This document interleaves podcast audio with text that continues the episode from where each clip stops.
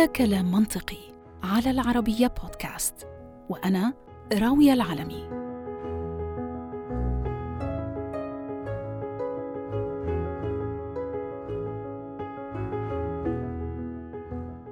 من أسبوعين تقريباً قبل نشر هاي الحلقة أجريت أول محاولة بشرية للسيطرة على الشمس.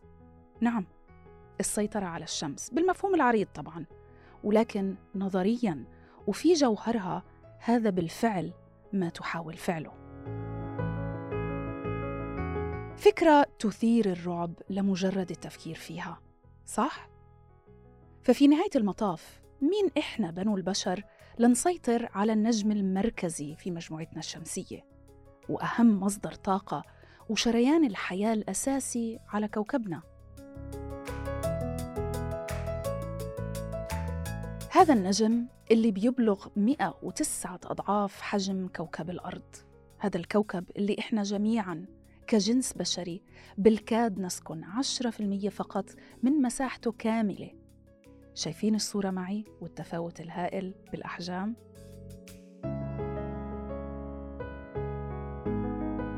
يعني هو الموضوع مش بالضبط هيك. المهم، شركة بيئية ناشئة تدعى Make Sunsets أو اصنع الغروب بدأت بالفعل بنشر جزيئات ثاني أكسيد الكبريت أو السلفر في الطبقات العليا من الغلاف الجوي لتكوين سحابة قادرة على عكس أشعة الشمس للفضاء الخارجي بعيداً عن الأرض، والهدف تبريد درجة حرارة الأرض ولو قيد أنملة.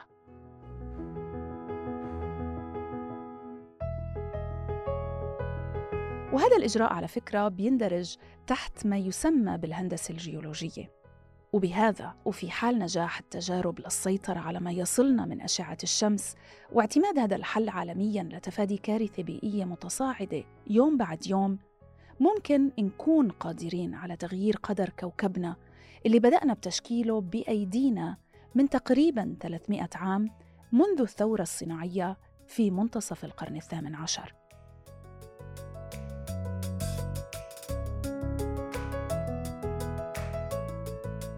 التجربة أجريت على نطاق ضيق جداً وباستخدام منهجية غير متطورة، وما كانت مدعومة من أي جهة حكومية أمريكية، لكنها وبحسب مجلة إم آي تي Technology Review كانت على الأغلب أول محاولة حقيقية على أرض الواقع لفعل شيء كهذا.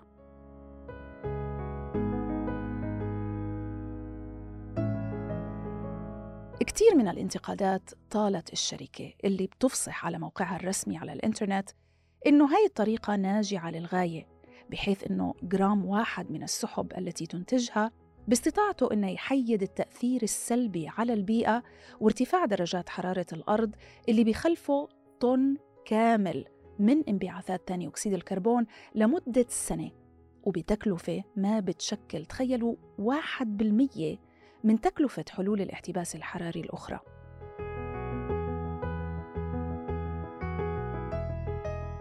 لغاية الآن هذا كلام رائع، وإذا صح هذا يعني إحنا وجدنا الحل السحري لمشكلة بتهدد وجودنا فعلياً. إذن لماذا كل هذه الانتقادات؟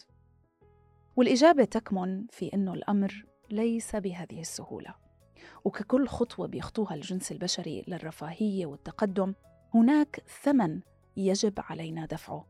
فالسؤال الأصح هون، ما هو بالضبط هذا الثمن؟ على كل حال، الشركة بتصر على المضي قدماً في تجاربها رغم كل هذه الانتقادات واللي طالت جهودها السابقة في مجال الهندسة الجيولوجية.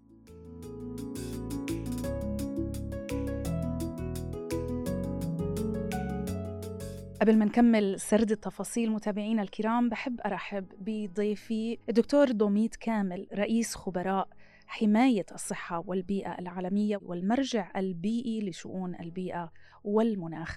أهلا وسهلا فيك دكتور دوميت معنا في كلام منطقي. تحياتي تحياتي لك ولجميع المشاهدين. الحقيقة موضوع كبير وشائك، وفي ذات الوقت يعني ممكن يبعث على الأمل وممكن يكون مخيف في نفس اللحظة. خلينا نبدأ بسؤال عام قبل ما نحكي في التفاصيل. هل يمكن أن يكون الموضوع اللي عم نحكي عنه تعتيم الشمس من خلال الهندسة الجيولوجية الشمسية هو خيارنا الأخير أو يعني اللاست ريزورت أو البلان بي، أم إنه إحنا عمالنا بنتغاضى عن حلول أخرى ممكن تكون أقل ضرر أو على الأقل إحنا بنقدر نتوقع تبعاتها أكثر بكثير من موضوع التحكم بأشعة الشمس اللي بتصل للأرض؟ وكل هذا طبعاً عشان أولاً درجات حرارة الأرض. أكيد أولاً هذا الموضوع مثل ما عم ينحكى خطير جداً، ونتائجه رح تكون خطيرة بكل تأكيد، لأن دراسة الأثر البيئي متشعبة جداً وأخطارها كثير عالية وسيدفع ثمنها كوكب الأرض. هالموضوع بكل تأكيد بكل تأكيد لحد اليوم اعتباراً من سنة الخمسة وثمانين والتسعين في دراسات وأبحاث عديدة جداً، مع العلم أنه معظم القيادات البيئية بالعالم رفضت هذا المشروع رفض كلي. والخطر الأكبر والخطر الأكبر أنه نتائج النتائج من دراسة الأثر البيئي أو دراسة أو نتائج الأثر البيئي لهالمشروع ده رح تكون خطيرة على كوكب الأرض، وراد ده رح نشوف نتائجها مسببة لكوارث على سطح هذا الكوكب، لأنه نحن عايشين على كوكب طائر. المشكلة المشكلة هي الوقود الأحفوري يلي عم بي عم بيسبب عم بيسبب كميات ضخمة من السي أو تو بالجو والغازات الدفيئة، وعم بيزداد كل سنة عم بيزداد عن عن السنة الماضية. بما معنى إنه نحن المشكلة مش ما معنا ما رحنا لنعالج المشكلة الموجودة، رحنا لنعالج المشكلة بمشكلة أخرى بنعرف نتائجها نتائجها بعد عشر سنين أو عشرين سنة. الموضوع رح يكون له تأثير تأثير كثير خطير من ناحية كميات الهطول، الأمطار، الثلوج، أيضا الزراعة، الأمراض، التأثير السلبي للكائنات الحية ككل، التأثير السلبي لحياة الإنسان، تأثيره الخطير جدا على على طبقة الأوزون ومشتقاتها. يعني نحن رايحين لمطرح نشتغل نعمل عمل بكل تأكيد خطير جدا. رح نفصل كل هاي الآثار بشكل دقيق بعد شوي، بس قبل هيك حبيت أسألك عن التجربة الوحيدة على ما يبدو العملية اللي أجريت حتى الآن، اللي هي شركة صغيرة اسمها Make Sunsets عملت هاي التجربة بالولايات المتحدة. طبعاً عملتها على نطاق ضيق جداً، يمكن ما رح يكون لها أي تبعات، ولكن تعتبر هاي أول مرة بيتم فيها إجراء مثل هاي التجربة. الشركة Make Sunsets على الويب سايت الرسمي تبعها، موقعها الرسمي على الإنترنت، بتقول بأنه هي هاي الطريقة اللي هي جيو انجينيرينج أو الهندسة الجيولوجية، هندسة المناخ. هندسة المناخ. أو هندسة المناخ هي طريقة ناجعة للغاية، لأنه جرام واحد فقط من السحب اللي بتنتجها، وهاي السحب اللي رح تعكس أشعة الشمس إلى الفضاء الخارجي، باستطاعته هذا الجرام أنه يحيد التأثير السلبي على البيئة وارتفاع درجات حرارة الأرض اللي بخلفه طن كامل من انبعاثات ثاني أكسيد الكربون لمدة سنة. وكل هذا ممكن أنه نعمله بتكلفة لا تشكل واحد بالمية من تكلفة حلول الاحتباس الحراري الأخرى. هل دقيق هذا الوصف؟ هل بالفعل هاي التكنولوجيا على الأقل من ناحية نظرية قادرة على تحقيق اللي بتقول عنه أو ما تزعمه هاي الشركة؟ بكل تأكيد اللي بدي أقوله، الحياة الكوكب، كل الحياة الموجودة على سطح الأرض على سطح الأرض هي أساس الشمس، وكل كل كل كل كائن حي بما فيه النباتات أو أي كائن حي هو الشمس اللي الأساس الأساس وجوده وأساس حمايته. يعني اليوم المزروعات بدها بدها أشعة الشمس، بتاخذ فيتاميناتها من أشعة الشمس. مزبوط. هذا الإنسان مزبوط، بس دكتور يعني هذه هاي الطريقة مش رح تعكس أشعة الشمس كاملة، هي جزء من أشعة الشمس. لا. رح تحاول تخفف تخفض درجات الحرارة. أنا اللي اللي حابة أفهمه إنه هل هذا الزعم نظريا ممكن يكون صحيح على الأقل؟ هل هي قادرة على ذلك؟ والمشكلة في أنا التبعات. أنا بدي شدد على نقطة معينة. أول شيء برجع هي الحياة على سطح هذا الكوكب، تخفيض الشمس تخفيض أشعة الشمس سيؤثر على جينات كل كل المخلوقات على سطح الكوكب. م. واللي صار واللي اللي انعمل مثل ما عم بينحكى بكل تأكيد بيقدروا يعملوا أكثر، بكل تأكيد بتكون ناجعة، بكل تأكيد بيقدروا يخففوا أشعة الشمس، ولكن الخطر من نتائج النتائج الأثر البيئي لهالعمليات اللي عم بتصير. ولا شك اليوم يعني ما فيك، معظم النباتات بدها تاخذ كل كل الفيتامينات وكل حياتها من الشمس. ما في ما في نباتات بتعيش بدون شمس، ما في نباتات بتعطي بتعطي انتاج بدون شمس. الحياه كلها على سطح الكوكب هي مرتبطه بالشمس، الدفا وال وال والحياه ككل الا الشمس. نحن حرام نلعب حرام نلعب بمصير الكوكب ككل، حرام نلعب بمصيره.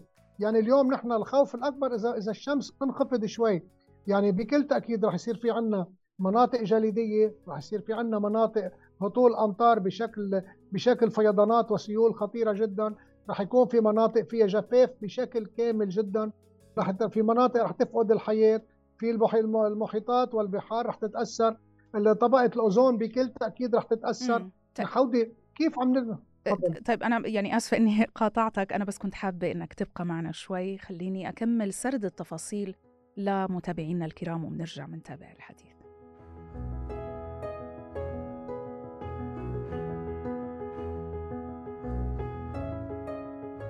القصة لم تبدأ هنا مع جهود ميك سانسيتس لتخفيض درجات حرارة الأرض، بل ربما هنا تنتهي.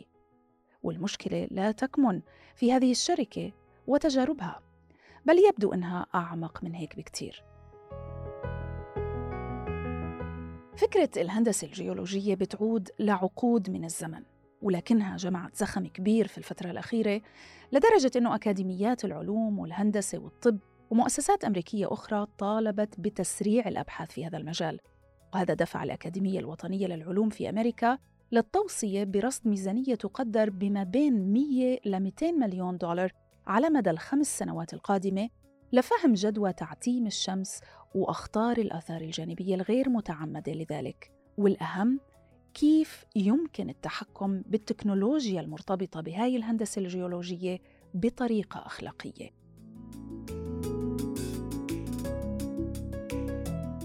للتوضيح فقط، الهندسة الجيولوجية هي المعالجة المتعمدة واسعة النطاق لإحدى العمليات البيئية اللي بتأثر على مناخ الأرض في محاولة للتصدي لآثار الاحتباس الحراري، أو هذا على الأقل هو تعريفها بالمعنى العام.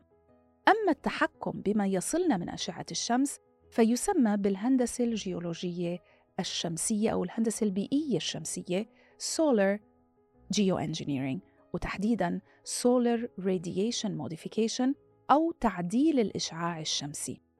والفكرة في الأساس مستوحاة من الطبيعة نفسها، بعد رصد تداعيات ثوران البراكين اللي بتفجرها بتدفع بجزيئات كبريتية وكيميائية أخرى إلى الجو، وبتشكل سحابة بركانية ضخمة قادرة في بعض الأحيان على حجب الشمس لأشهر وتغيير المناخ ودرجات الحرارة. ولكن كما هو الحال مع أي فكرة جديدة أو تقدم تكنولوجي، على قدر الدعم والموافقة تكون عادة المعارضة والانتقادات. وفي حالة الهندسة الجيولوجية موجة المعارضة في الأوساط العلمية والسياسية لا يمكن الاستهانة فيها، مش فقط في الولايات المتحدة بل في أوروبا وأستراليا، والجدل حول العالم مستمر، بحيث تعتبر هاي الجهات أنه هذا التلاعب في الهندسة الشمسية ممكن يكون خطير وممكن يؤدي إلى عواقب وخيمة بتتخطى أي فائدة يمكن أن تتحقق من خلالها. ولهذا السبب طالب أكثر من أربعمئة عالم مخضرم ومتخصص في علوم الأرض والعلوم السياسية حول العالم في مطلع هذا العام عام ألفين وثلاثة وعشرين بتوقيع اتفاقية دولية لحظر استخدام الهندسة الجيولوجية الشمسية بشكل كامل. أبرز الاعتراضات على استخدام هذه التكنولوجيا بتكمن في أنه لا يمكن بأي شكل من الأشكال توقع تبعات تعتيم الشمس على كافة بقاع الكوكب، فممكن أنها تؤدي لنتائج محمودة في منطقة ما ونتائج كارثية في منطقة أخرى. أما لو سألتوا ما دخل السياسة في كل هذا لتجعل خبراء علم السياسة كمان يعترضوا عليها، فالجواب بسيط، وهو غياب نظام حكم موحد لهذه التكنولوجيا، أو ببساطة من وما هي الجهة اللي رح تحدد متى وأين وبأي قدر يمكن استخدام هذه التكنولوجيا. فجميع سكان الأرض رح يتأثروا بذلك، ولكن ليس بطريقة متساوية على الإطلاق. والتوصل لإجماع دولي على هاي الجهة الحاكمة لاستخدام هاي التكنولوجيا تقريباً شبه مستحيل. وأبرز مثال على ذلك ما فعلته السويد في منتصف العام الماضي عام ألفين واثنين وعشرين لما أوقفت تجربة ضيقة النطاق كانت تنوي جامعة هارفارد الأمريكية إجراءها لنشر معدات في منطقة سويدية بهدف إطلاق كمية ضئيلة من مواد معتمة للشمس بعدما اعترض عليها السكان الأصليين في المنطقة.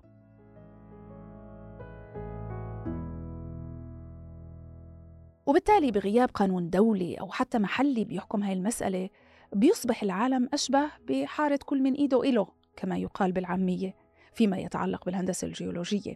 فكما ورد في أحد مقالات الرأي في بلومبرغ لا يوجد قانون أو معاهدة دولية بتمنع الشركات الخاصة من العبث وإجراء التجارب في مجال الهندسة الجيولوجية، فما بالك بأفراد بيملكوا ثروات بتفوق ميزانيات دول مثل إيلون ماسك مثلاً وبيل غيتس، واللي بالمناسبة من أشد الداعمين لهذا الحل وكان من أبرز الممولين لتجربة جامعة هارفارد واللي للأسف لم يكتب لها النور.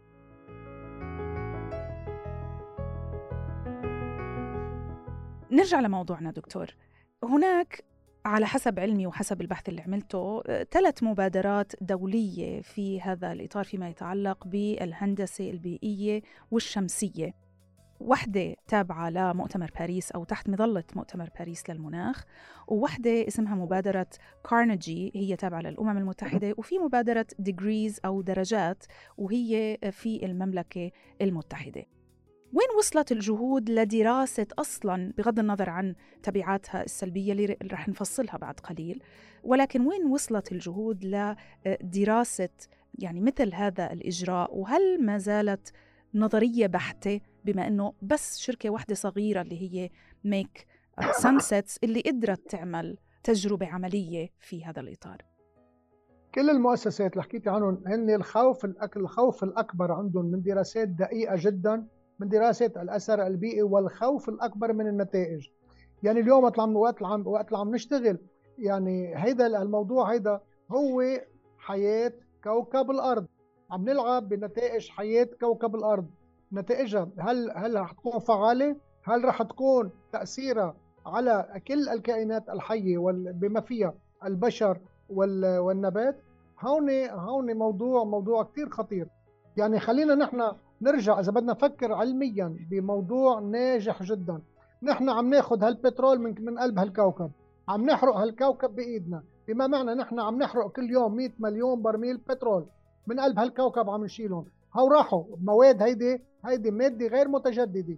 الخطر الأكبر إنه عم نحرقهم، وبفترة وبفترة طويلة جداً رح نقرأ بعد فترة بسيطة جداً رح نوصل لمرحلة ما نلاقي كميات البترول المطلوبة يومياً، مرة كميات الوقود المطلوبة. عشان هيك في دعوات وضرورة للتوجه لوسائل بديلة للطاقة أو مصادر بديلة للطاقة، أهمها الطاقة الشمسية. فلذلك اليوم نحن مفروض نبلش بلش بالوقود بالبحث عن الطاقة النظيفة، عن الطاقة يلي يلي الطاقة المتجددة، الطاقة المتجددة، الطاقة الشمسية، طاقة الرياح وطاقة المياه. هودي ثلاثة لازم نفتش عليهم.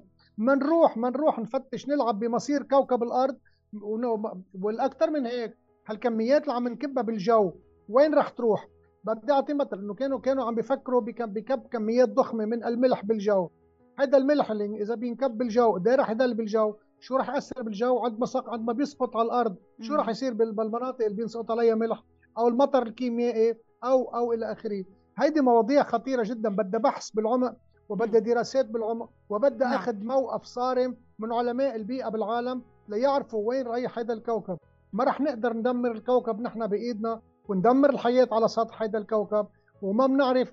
أنا اللي بدي أقوله أكثر من هيك، هالكميات اللي بدها تنكب بالجو شو رح تأثر على حركة الرياح؟ شو رح تأثر على حركة على ضوء القمر؟ شو رح تأثر على على على أمور كثيرة، الكتل الهوائية الموجودة، وشو رح تأثر على على تدمير طبقة الأوزون في حال تدمر. طيب خلينا خلينا إذا نبلش نفصل.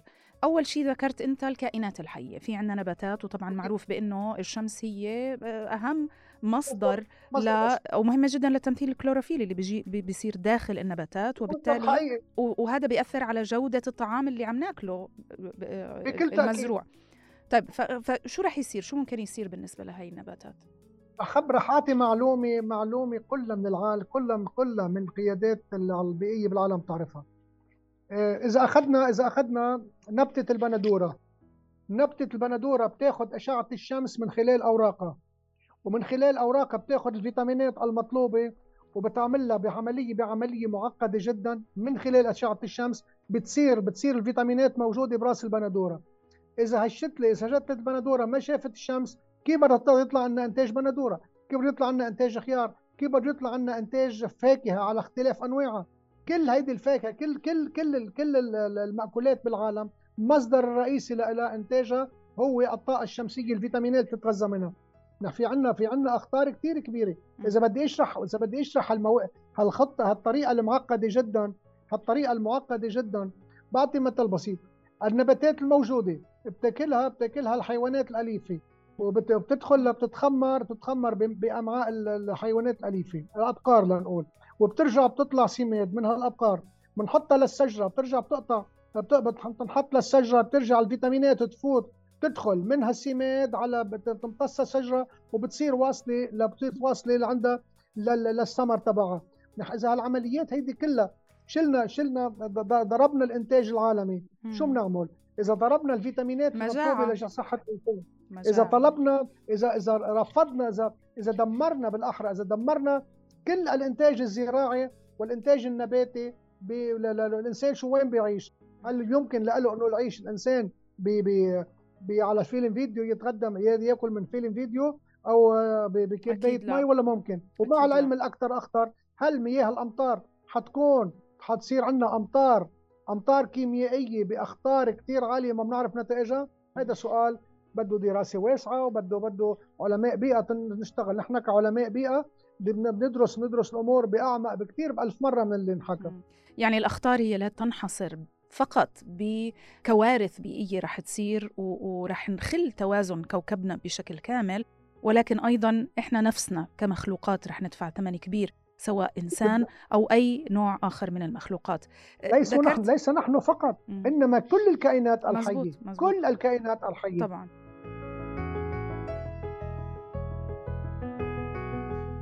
اما بالنسبه لاجهزه الامم المتحده، فهل يمكن انها تلعب دور الحاكم لاستخدام هاي التكنولوجيا؟ الجواب هو انه هاي الاجهزه تفتقر للتفويض العام اللي ممكن يخولها للقيام بهاي المهمه، بينما مجلس الامن الدولي ممكن يشكل جهة حاكمة ذات إشكاليات جمة في هذا الإطار. فأي قرار يوضع على طاولة مجلس الأمن يمكن وبكل سهولة اعتراضه باستخدام حق الفيتو من قبل أي من أعضائه الخمسة الدائمين، وهي بالمناسبة ولسخرية القدر أكثر الدول تلويثاً لهذا الكوكب.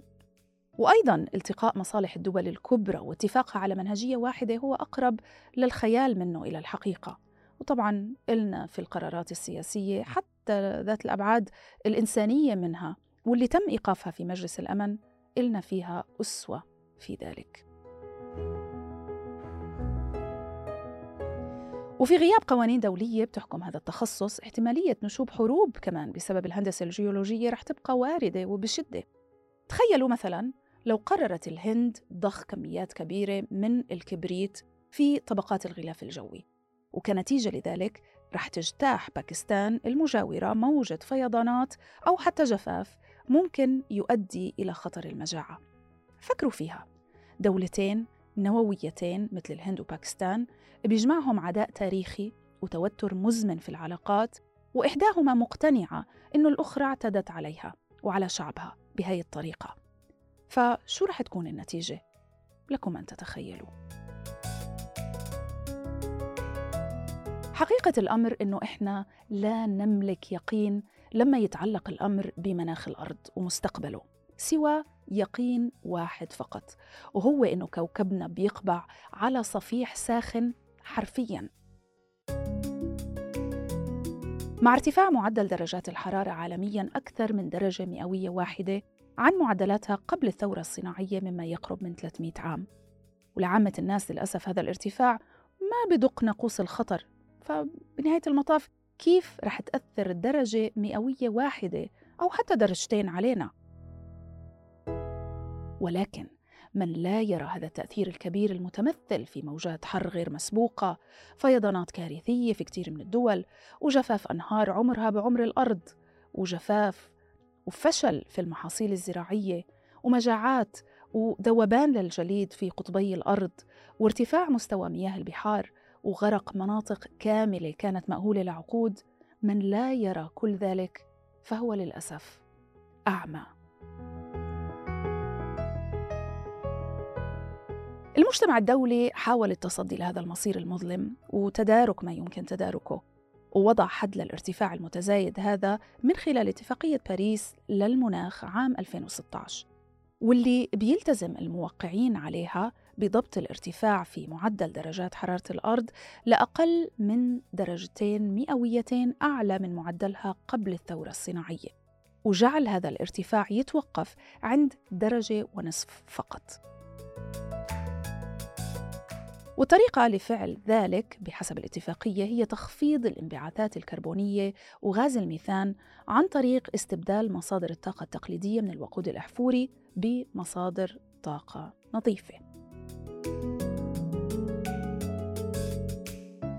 الفريق الحكومي الدولي المعني بتغيير المناخ قال إنه السبيل لذلك هو تخفيض هاي الانبعاثات إلى النصف بحلول عام ألفين وثلاثين. وزي ما تقدروا تتخيلوا إحنا على بعد سبع سنوات فقط من هذا التاريخ، وما زلنا أبعد ما نكون عن تحقيق هذا الهدف. من هون جاءت هاي الهبة المفاجئة لإيجاد حلول بديلة، فالوقت بدأ بالفعل ينفذ.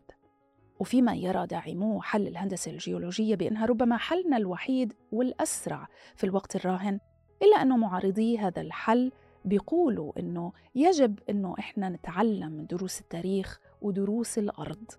فهذه البراكين اللي كانت مصدر الإلهام لمخترعي الهندسة الجيولوجية استطاعت إنها تخفض درجات حرارة الأرض لفترة من الزمن صحيح، إلا أنه البشرية اضطرت لدفع ثمن ذلك أيضاً، وهذا الثمن ما كان بخس أبداً.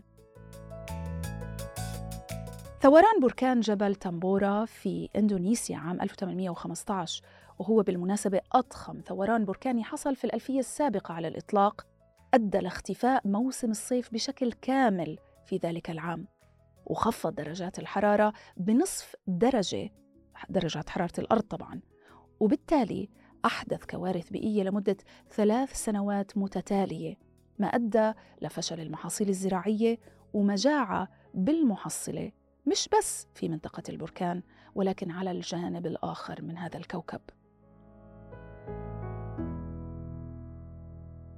وثوران أيضاً بركان جبل بيناتوبو في الفلبين عام ألف وتسعمئة وواحد وتسعين، وهو أصغر بعشر مرات من بركان إندونيسيا، ما كانت تبعاته أكثر إشراقاً على الإطلاق. في نهاية المطاف، وباعتراف الفريق الحكومي الدولي المعني بتغير المناخ The Intergovernmental Panel on Climate Change آي بي سي سي، وفي آخر تقييم علمي إلها، فإنه ضخ كميات من ثاني أكسيد الكبريت في طبقات الجو العليا ممكن يضعف الرياح الموسمية الصيفية في إفريقيا وآسيا، ويؤدي إلى جفاف بغابات الأمازون على سبيل المثال للحصر، بينما مناطق أخرى من العالم يمكن أنها تستفيد. فخلصت دراسة حديثة أيضاً إلى أنه التحكم الإشعاعي الشمسي ممكن ينجح في تخفيض فرص حدوث جفاف في جنوب إفريقيا بشكل كبير.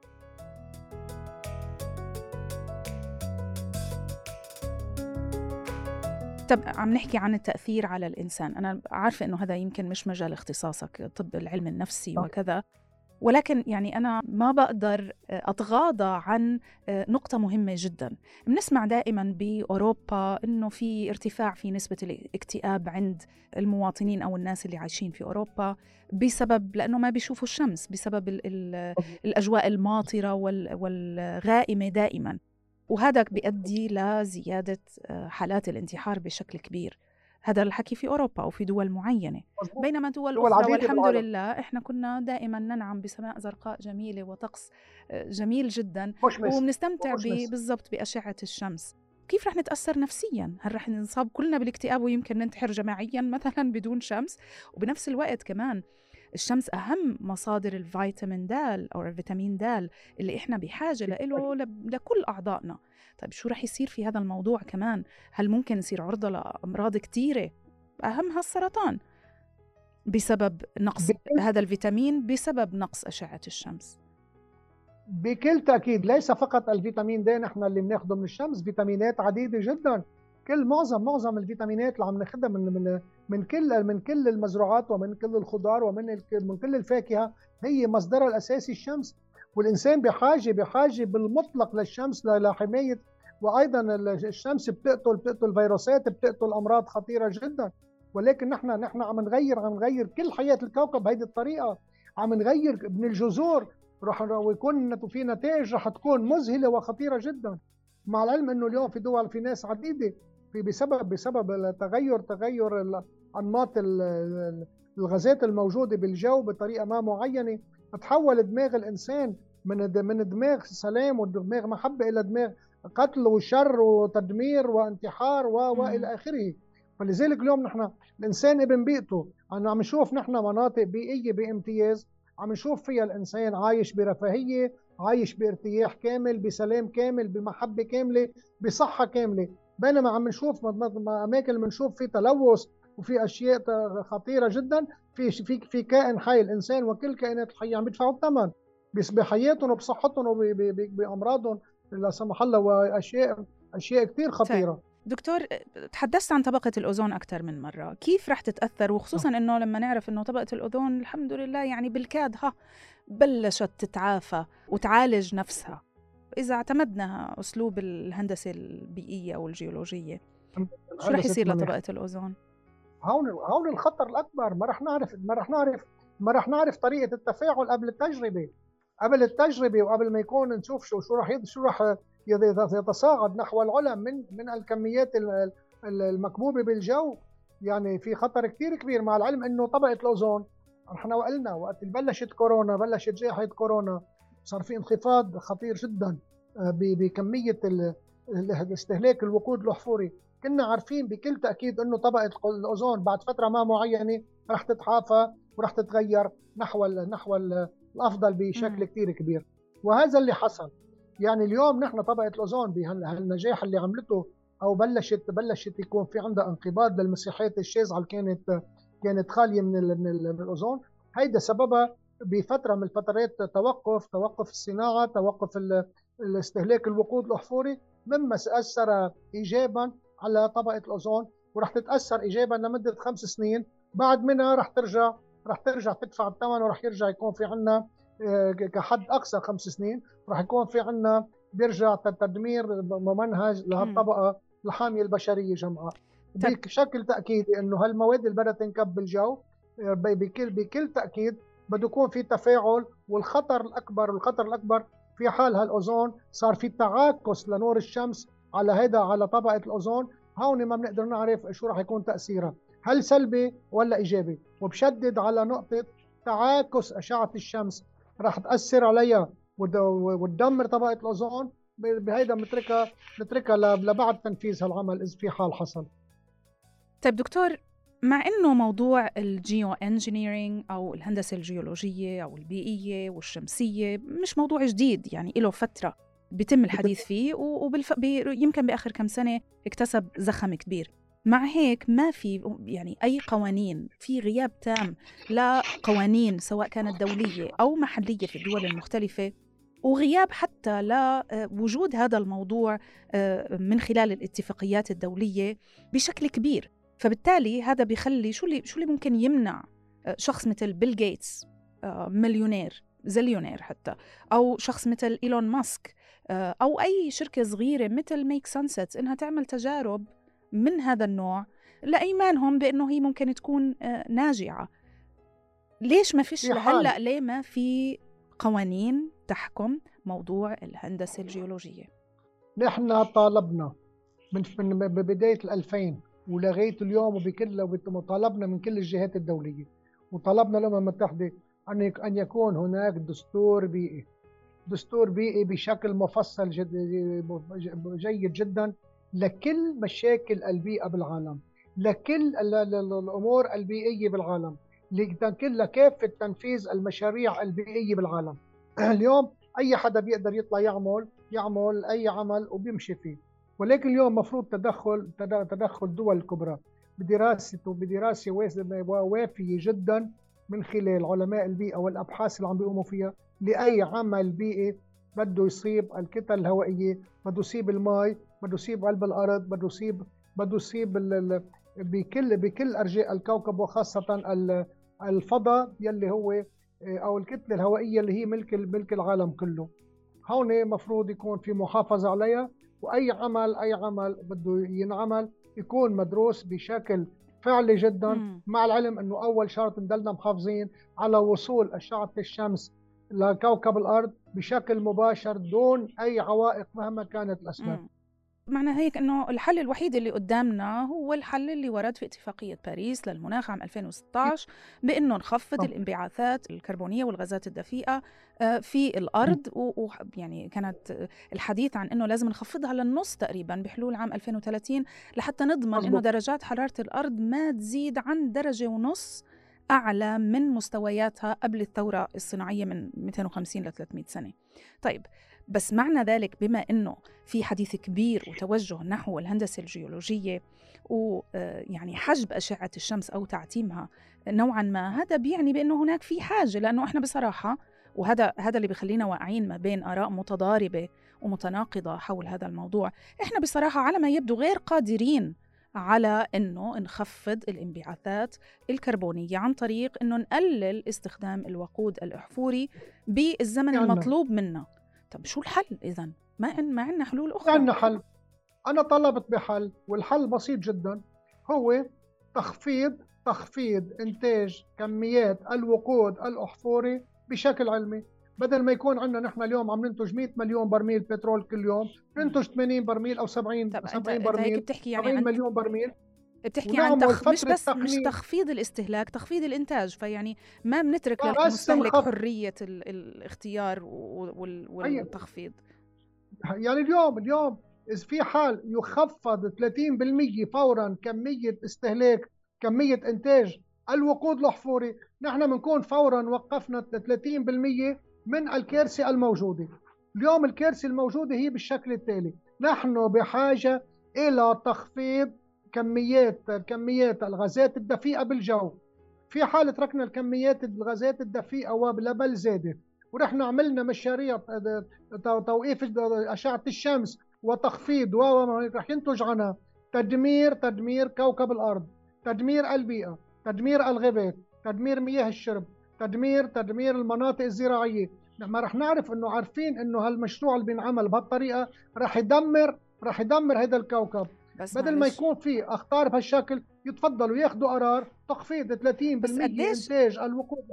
قديش هذا الاقتراح يعني يعني عملي ام لا؟ يعني يعني خلينا نفكر فيها احنا. انت بتحكي عن خساره بلايين الدولارات من يعني رح تخسرها سوق الوقود الاحفوري ومصنعين الوقود الأحفوري، وعم نحكي عن دول أصلاً أساس اقتصادها هو البترول، فيعني مش رح يكون مش رح يكون قرار سهل. ومين رح يعوضها عن هاي الخسارة إذا هي بدها تتبنى مثل هاي المبادرة بأنها تخفض الإنتاج؟ وطبعاً إحنا شفنا بالفترة الأخيرة قديش كان في صعوبة للاتفاق ما بين دول أوبيك وأوبيك بلس على قصة تخفيض الإنتاج أو زيادة الإنتاج بسبب الحرب بسبب الحرب في أوكرانيا.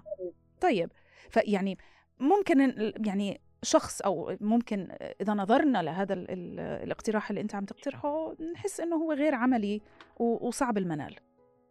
لا، ولكن لا مش مش ما مش غير عملي أبدا، ولكن بصير عندنا نوع من ارتفاع الأسعار بتغلط، ولكن بطريقة ما من الطرق. بدنا بدنا بالأحرى بدنا استراتيجية بيئية جديدة لكل دول العالم. اليوم بعطيكي مثل بسيط، استراتيجية جديدة شو تقتضي؟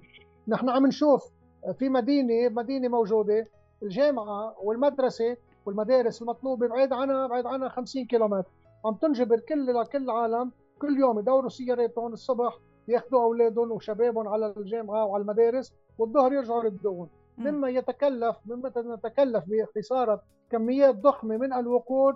هذا لكل مدينة ولك ولكل سيارة.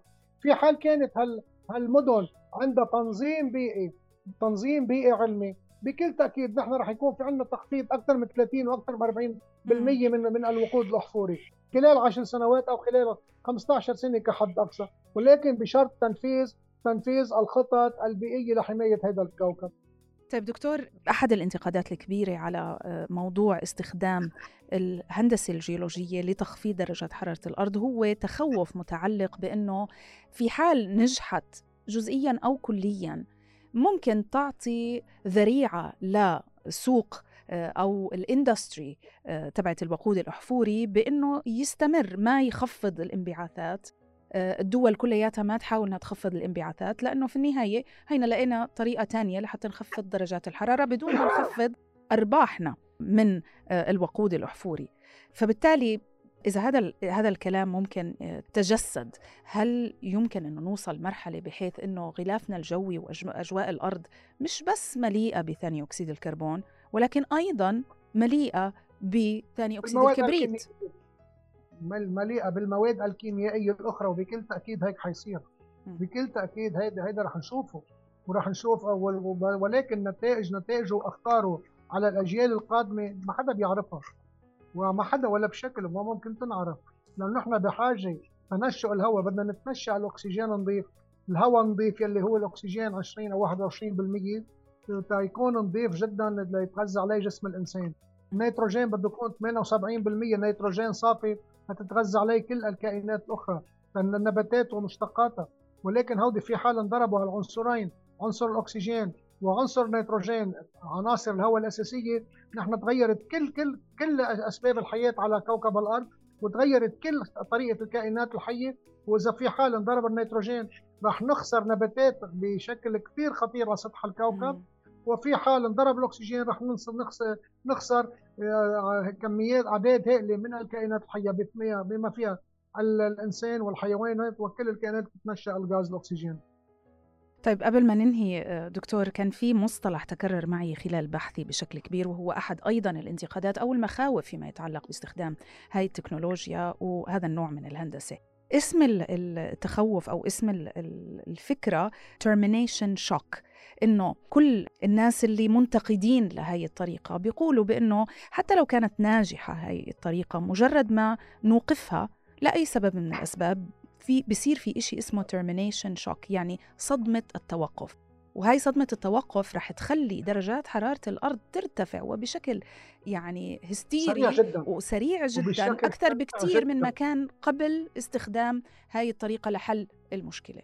بكل تأكيد رح نلاقي رح نلاقي بلحظة من اللحظات في حال توقفت أو ما عاد عطيت نتائجها الفعالة، أو في حال بأي ليس سبب كان، رح نلاقي رح نلاقي تغير مناخي عالمي خطير جدا إلى أبعد الحدود. ما بنعرف قد ايه نتائجه الكارثية رح تكون موجودة لسطح الكوكب.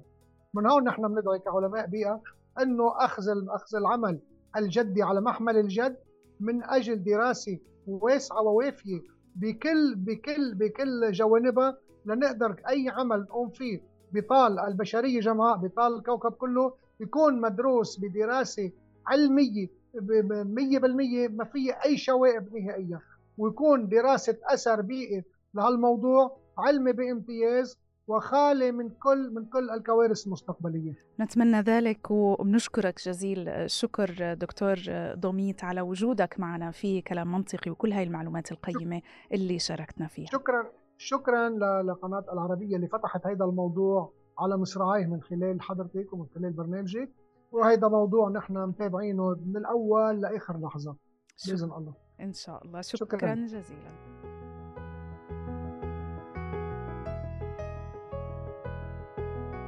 في ختام حلقتنا، ما حدا بيعرف كيف رح تكون حالنا لما نودع سمائنا الزرقاء ونعيش لسنين تحت سماء بيضاء بلا لون، ونتحمل تبعات ذلك إيجابية كانت أم سلبية.